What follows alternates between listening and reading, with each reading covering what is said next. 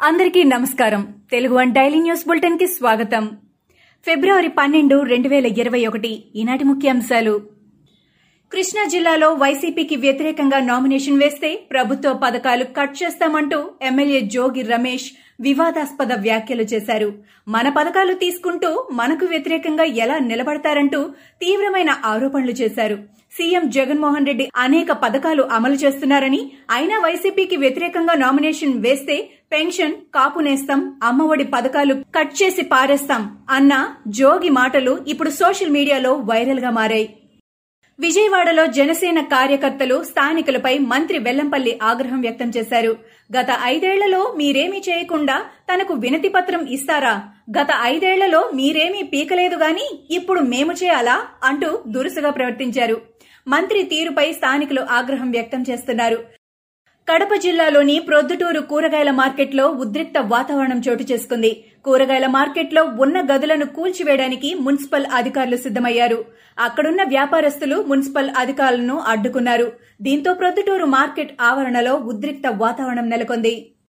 అనంతపురం జిల్లాలో క్షుద్ర పూజలు కలకలం రేపాయి. బొమ్మన హాల్ హెచ్ఎల్సీ కాలువ సమీపంలో బాయలవంక బ్రిడ్జి వద్ద క్షుద్ర పూజలు చేసి గుర్తు తెలియని వ్యక్తులు ఓ ఇరవై ఏళ్ళ యువకుడిని చంపేశారు. సమాచారం అందుకున్న పోలీసులు సంఘటన ప్రదేశానికి చేరుకుని కేసు నమోదు చేసి దర్యాప్తు చేపట్టారు. కరోనా వ్యాక్సిన్ తీసుకున్న మరుసటి రోజే చిత్తూరు జిల్లాలో ఓ పారిశుధ్య కార్మికుడు మృతి చెందాడు.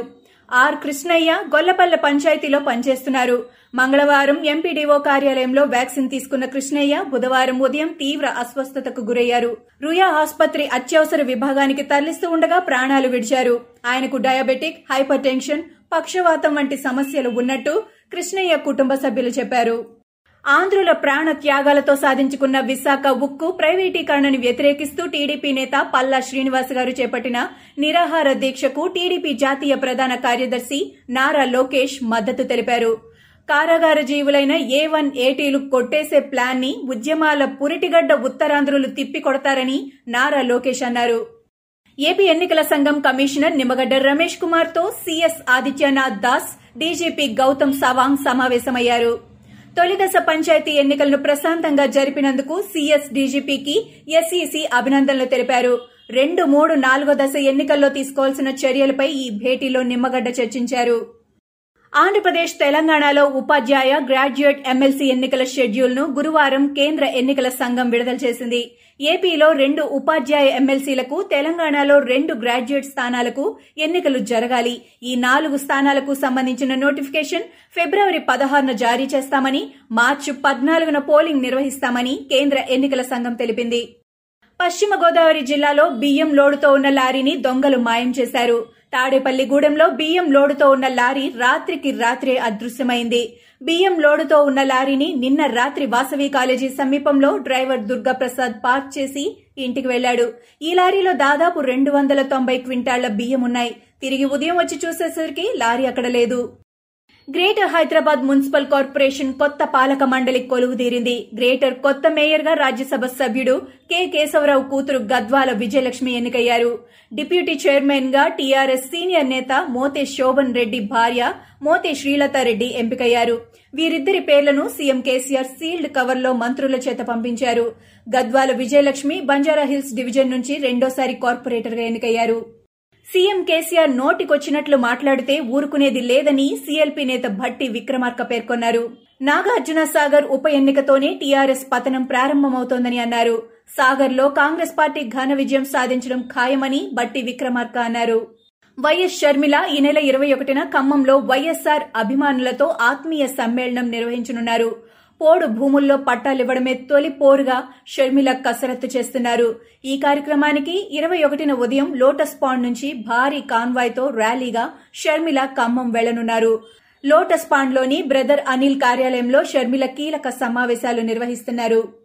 చెన్నైకి చెందిన ప్రముఖ నవల రచయిత్రి లక్ష్మీ రాజారత్నం కన్నుమూశారు. ఆమె వయసు డెబ్బై ఎనిమిది ఏళ్ళు గత కొంతకాలంగా అనారోగ్యంతో బాధపడుతూ చెన్నైలో మృతి చెందినట్టు ఆమె కుటుంబ సభ్యులు తెలిపారు.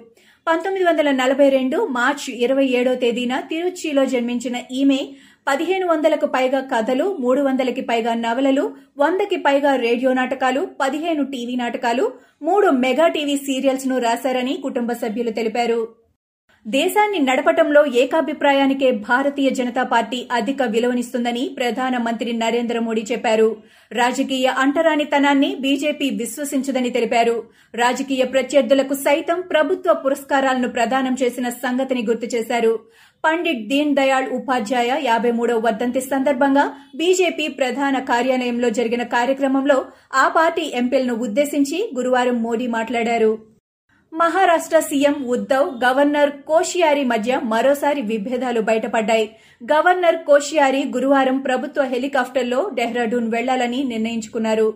ప్రభుత్వం మాత్రం అందుకు అంగీకరించలేదు. దీంతో దాదాపు రెండు గంటల పాటు హెలికాప్టర్ కోసం గవర్నర్ అలాగే లాంజ్లో వేచి చూస్తూ కూర్చుండిపోయారు.